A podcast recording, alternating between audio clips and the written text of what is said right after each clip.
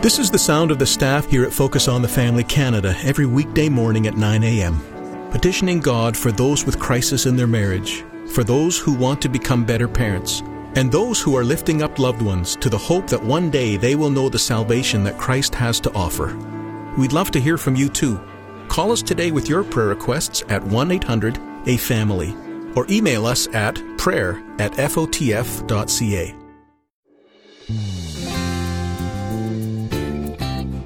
When God looks at you, his heart beats out of his chest. He loves you so much. If you're shy and that you have less to say, that's okay. But if you think you're less than, that's absolutely not okay. If you live your life trying to dig yourself out of a hole, you're living a lie. Jesus loves you. You're no better than, but you are not less than. Hmm. What a great word of encouragement from today's Focus on the Family guest, Susie Larson. Your host is Focus President and author Jim Daly. Thanks for joining us. I'm John Fuller. Susie is a great friend to this ministry, and she has been through some really tough stuff starting at a very young age. And yet the Lord has redeemed Susie's suffering, which is what he does, and he has helped her see her true identity as a believer in Christ. And I'm so excited to hear her message today. Uh, Susie Larson is a popular radio talk show host, a nationally known speaker, and the author of 19 books. Uh, one of her latest titles is a devotional called Prevail 365 Days of Enduring Strength Through God's Word. And we'd encourage you to get a copy from us here at Focus on the Family. It's available at focusonthefamily.ca or give us a call. Here now is Susie Larson speaking at an event called Girl Talk on the topic of identity on today's Focus on the Family. Identity is um, not something I came by naturally at all. And I just have a little bit of time to give you a little bit of my backstory. But I was raised in a large Catholic family. I knew God was real. I didn't know at that time Jesus was accessible.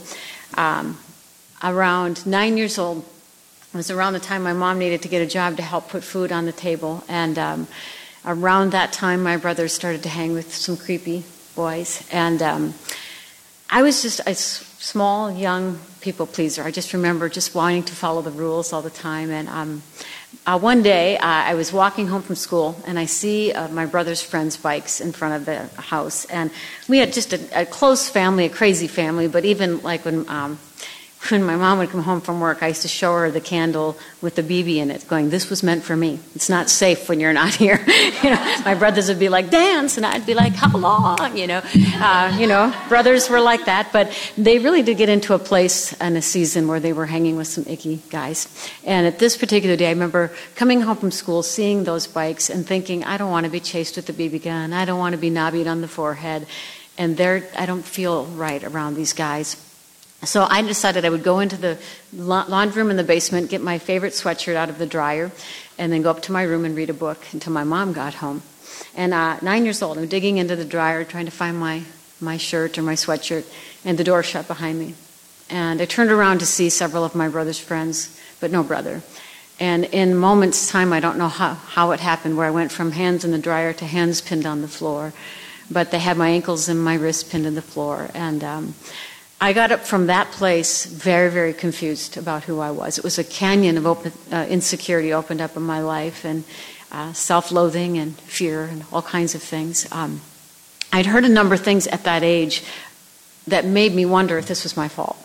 So I was really afraid to tell anybody, so I didn't. And um, about a year later, about 10 years old, I'm walking home from school. I was pretty, about four feet tall, not much shorter, taller than I am now. But anyway, uh, I was walking home and I saw those bikes again, and I remember saying out loud, and this is just so you understand the context of a child who doesn't understand who I was or what exactly had happened to me, but I said out loud, I don't care if God made me this way. Those boys will never touch me again.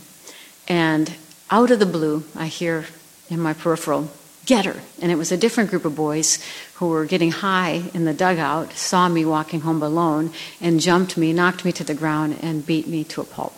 And I remember just uh, curled up in a ball, screaming for help. They were kicking me in the stomach, punching me in the face, pulling fistfuls of hair out. And I just screamed. And they laughed. And uh, they had this crazy look in their eye. And when I got up, I had a fat lip and scratched face and bruised ribs, snarled hair. And I heard in my ear, I don't know that it was audible, but it might as well have been, I can get to you anytime, anywhere, and God will never stop me. And so I knew God was real. I knew the devil was real at that point. And I have to tell you, that's when fear entered my life. Well, you jump ahead. I came to Christ at about eighth grade. I just loved God, loved Jesus so much. I understood at that time that I was saved, but I did not understand that I was loved. And I would submit to you many, many Christians live and die who are saved but are not free. They're living and dying knowing they're saved, but they don't know that they're loved. And so I became, as a young adult Christian, a striver. I mean, prior to that, I was an athlete, and so I used all of my talents to dig myself out of the identity hole. And this is just what's true. If we don't know who we are, we will perpetually misuse our time, treasure, and talents to prove something that Jesus has already proven. And it's a colossal waste of our time. We must know who we are. But I didn't. I didn't know. So I'm striving. I'm on five committees. I'm trying to do everything I can to kind of compensate for the wretch that I really believed myself to be. Like I had a deep, dark secret, you know. And uh, got married to my dear husband, and uh, we were going to wait five years to have kids, and we got pregnant on our honeymoon. You know, and my husband, and I'm telling everybody, you know, I wanted, I just was so insecure that I'm like, we waited, I promise, we waited. And he's like, let them think what they want, you know. Uh, but anyway, during the first pregnancy, we found out I had endometriosis. And doctor says you will have a hysterectomy in your 20s. So you have to get, if you want more children, have them now.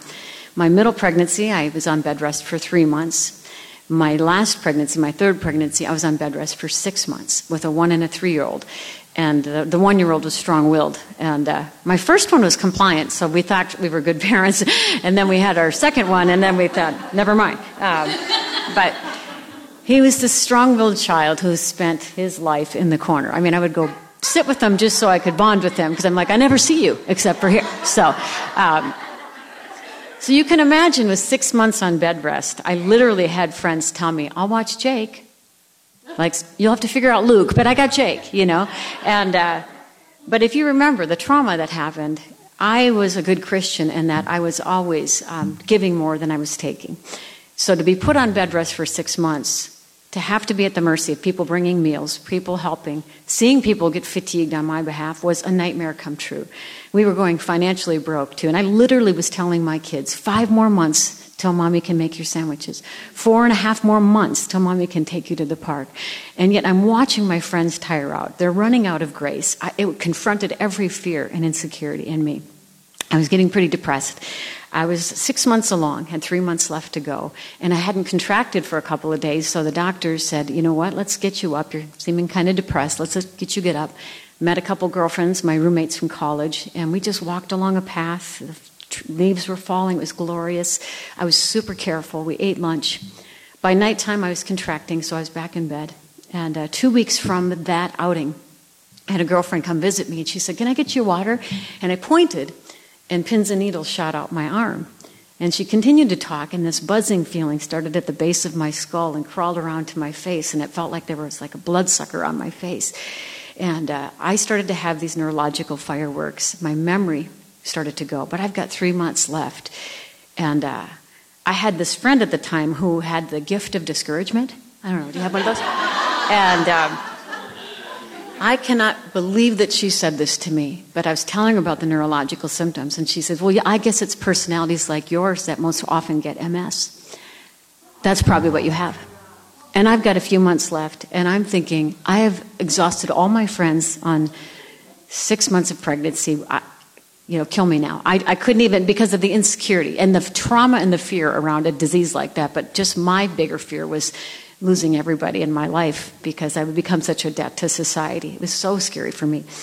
Well, she left, and I, again, a new level of fear entered my life. Well, long story short, I delivered my little boy, my third son, and at, it was dead of winter. And he, around four weeks old, got very sick with a respiratory issue. And so here I'm at night doing the night feedings with him, and my face is going numb. I got like a sword going through my leg and pins and needles. I mean, it was just crazy. And I'm like, what in the world is wrong with me? But I'm trying to do the night feedings. Well, at four weeks old, he ends up in the hospital with double pneumonia. And I'm sitting in the hospital room with him, exhausted. And I know something's wrong with my body. And I know I have to face it. But I honestly just can't bear it. I've just got on my feet again, you know? I just started to be able to make my kids meals. And I'm thinking, I've got to face whatever this is. And all of a sudden, it was like someone poured this oil of joy over my head. And I had my journal there, and it made no sense because every trip to the hospital was costing us money. I'm in my 20s, feeling like I'm 90. And I had three little boys who were like a party waiting to happen. So I'm like, how am I going to do my life? But here's my little four week old in the hospital. And here I've got all this joy that makes no sense. So I wrote in my journal, God, you're up to something here. I'll take it, whatever it is. When we get him home after a week, and then my health plummeted. And it took a year to find out. They ruled out MS, they ruled out a brain tumor. But my one day off of bed rest, apparently the deer tick latched on, gave me Lyme disease. And when I got the diagnosis a year later, there's the thing I can get to you anytime, anywhere. And God will never stop me.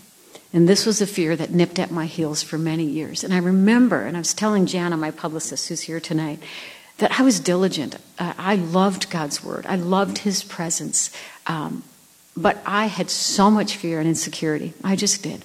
And I remember as a young mom battling these memory things, battling the health thing, feeling so much like a have not. You know, my friends had their health, they had their wealth, and I just constantly felt like he lost my address. You know, and I remember one day studying the word, getting up from that place going, I don't get it where's the victory? Because there's a very big disconnect between what you're telling me and what I'm living. I, where is the victory for me?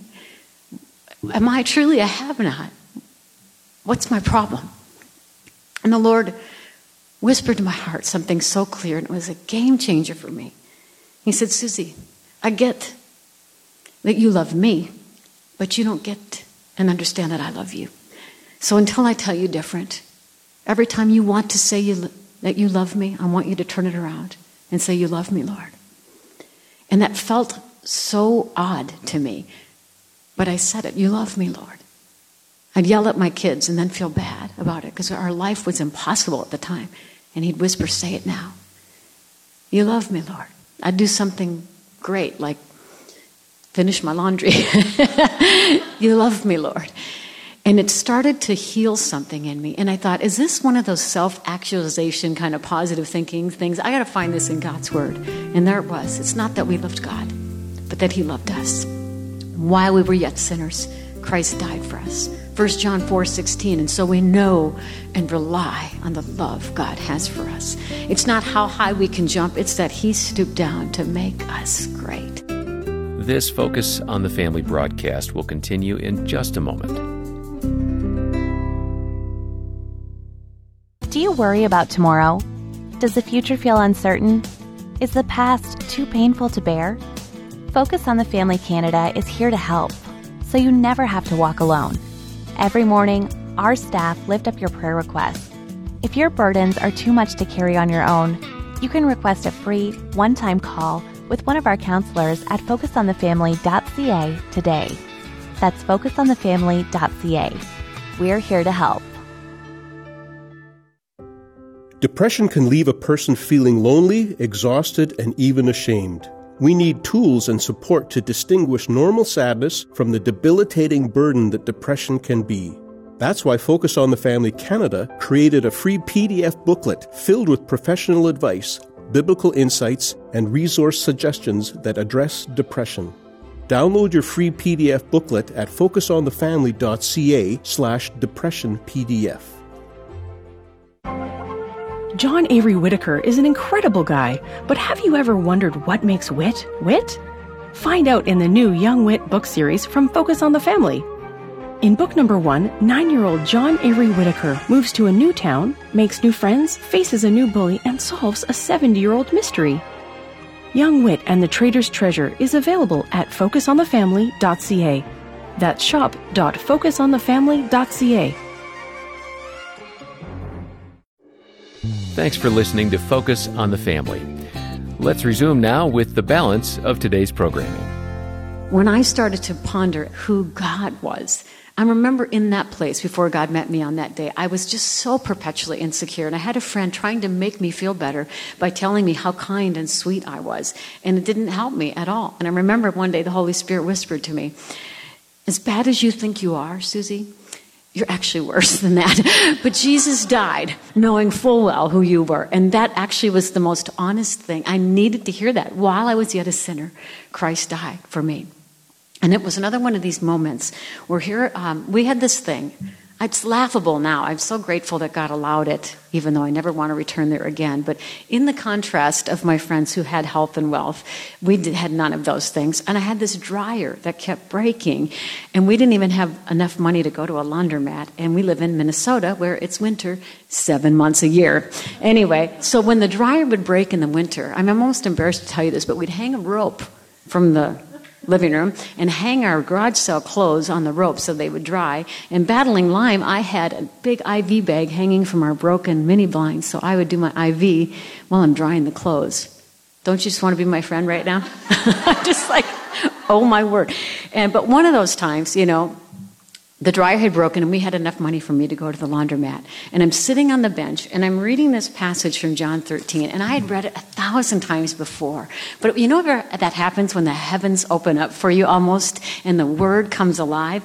This happened for me. And in John 13, it says, uh, Jesus knew that the Father had given him authority over everything that he'd come from God would return to God. So he got up from the table, took off his robe, wrapped a towel around his waist, and poured water into a basin. And then he began to wash the disciples' feet. In those days, the lowliest slave was the person to wash the disciples' feet. And if there was no slave available, it would be the most humble guest. Now, I want you to imagine how jarring it must have been for the disciples to be sitting around waiting for the ceremonial washing of the feet, and how jarred they must have been when their Savior got up and then bowed down. And what the Lord spoke to my heart that day in the laundromat is that when you know that you're my idea, that you came from me just like Jesus came from God, would return to God. Jesus knew that his identity was not up for grabs or changeable with popular opinion or with whatever he was doing in the moment. He brought dignity to everything he did. I mean, the cross was a place of utter humiliation and scorn, and we wear it around our neck. He brought dignity to the cross. He brings dignity to everything. And what God spoke to me that day out of his word is, you know, I'm an image bearer.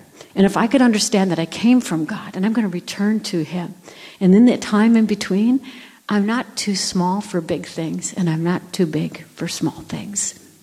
That in, in, as I follow a risen Savior, I can dare to ask God, do the impossible and in through me. Do amazing things in and through me. And then He can ask me to serve in ways that seem so small and diminished without it ever diminishing me.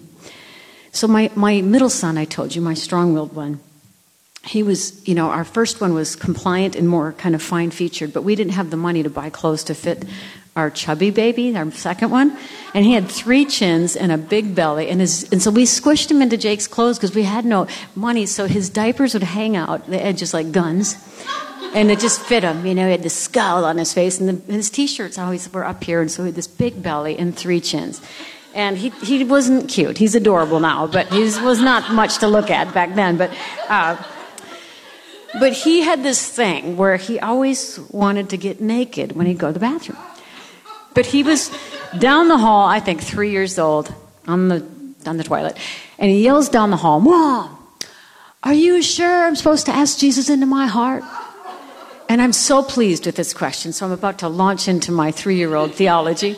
And he goes, Because I think I asked him into my stomach. This thing is huge, he says.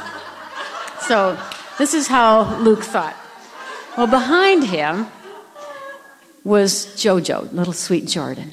The one, um, by the way, when I was when he was a year old and I was getting hooked up with home health care for the Lyme disease, he runs into the living room as a one year old with his diaper on, just little Speedy Gonzales.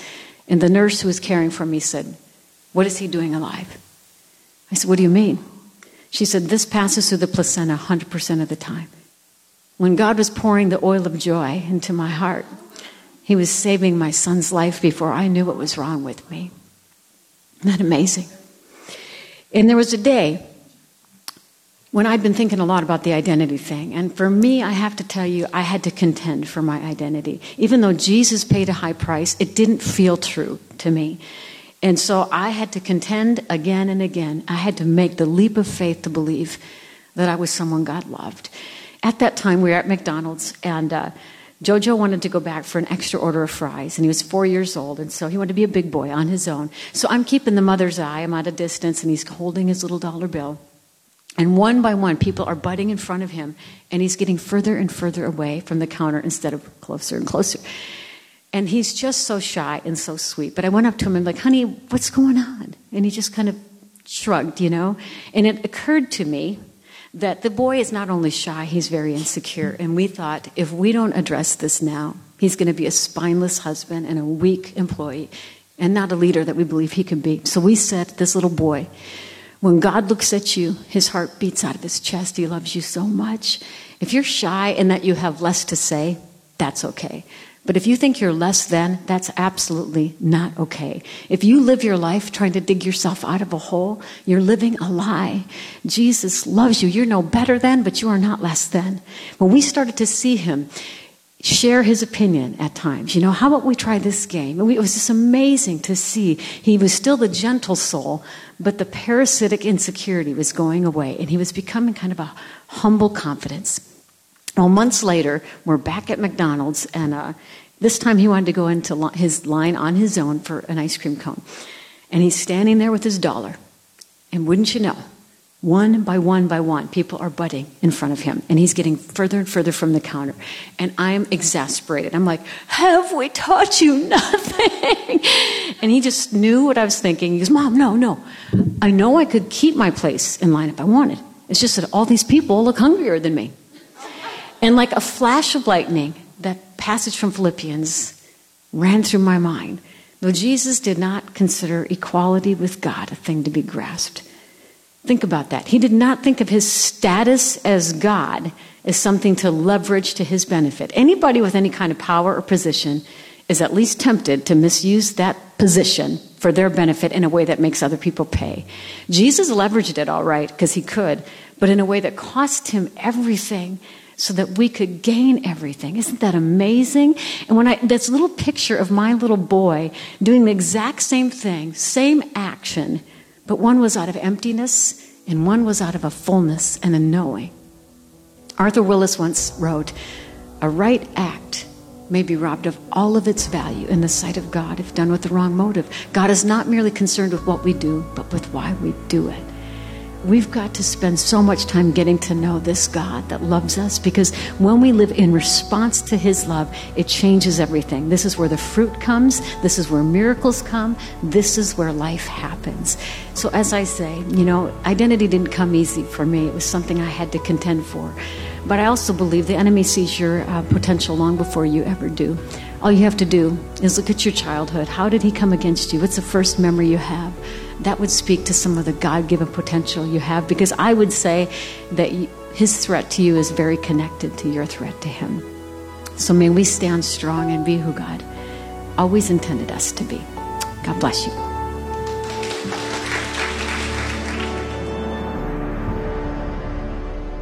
Well, Susie Larson has been our guest today on Focus on the Family. And what encouragement for all of us to contend for our God given identity. Wow, that's good stuff, John. And I wish I had heard this message when I was in high school. Mm. It's such a confusing time with so many paths available that will take you to one kind of future or another. I'll never forget when I was 17. I was our high school quarterback looking at college scholarship offers and dreaming of making it to the pros, I thought. And my brother Mike uh, accused me of getting a little bit of a big head. And I had been a Christian for a year or so at that point, and I wanted God's will in my life. And so, right before that next game, I prayed, Lord, if you don't want me to play college football because it'll take me away from you, uh, break a bone today, but don't let it hurt. Oh, my. And then he accused me of being a sissy. what a clause, what a condition to put into a prayer. Right, it's crazy. But uh, sure enough, in the third quarter of that game, I went back to throw a pass, and our defense fell apart.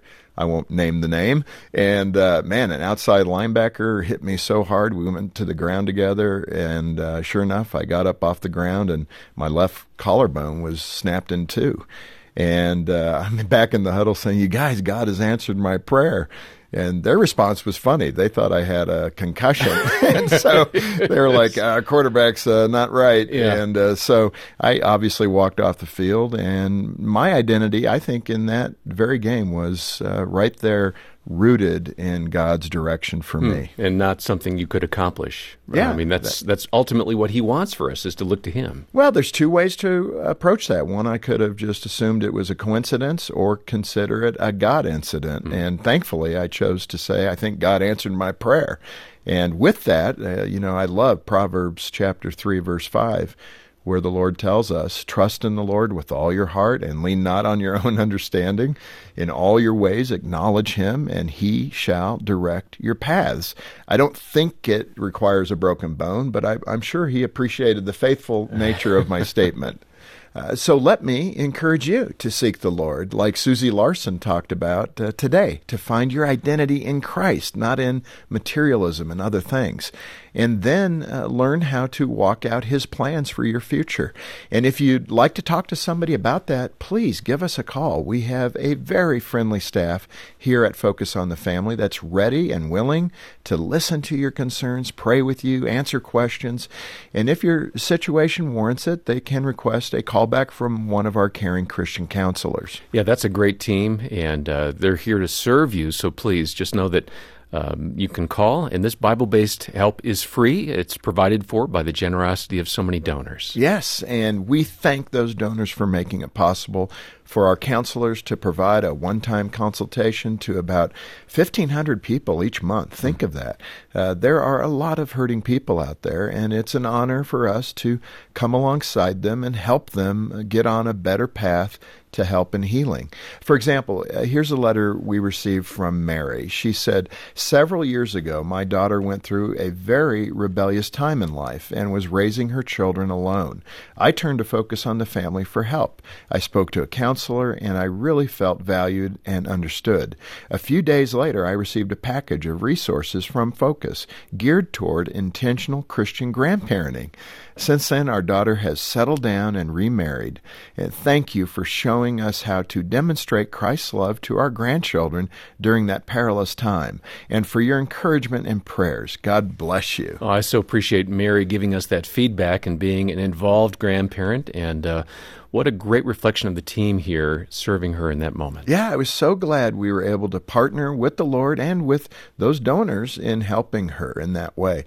I like to say that here at Focus on the Family, we've built a great engine. We just need the fuel to keep it running. And that fuel is the support of you, the donor community, uh, especially those who can partner with us on a monthly basis. It helps us immensely. It doesn't have to be a large amount, it's just that consistency which helps us balance the books every month and allows us to plan better. And when you get in touch with us, ask about how to get a copy of Susie's year long devotional called Prevail 365 Days of Enduring Strength Through God's Word. So get in touch with us today. Yeah, our number is 800, the letter A in the word family, 800 232 6459. Or you can donate online and request your copy of Prevail at focusonthefamily.ca. Also, this reminder when you get in touch to ask about a CD of this entire presentation. On behalf of Jim Daly and the entire team, thanks for joining us today for Focus on the Family. I'm John Fuller, inviting you back as we once again help you and your family thrive in Christ.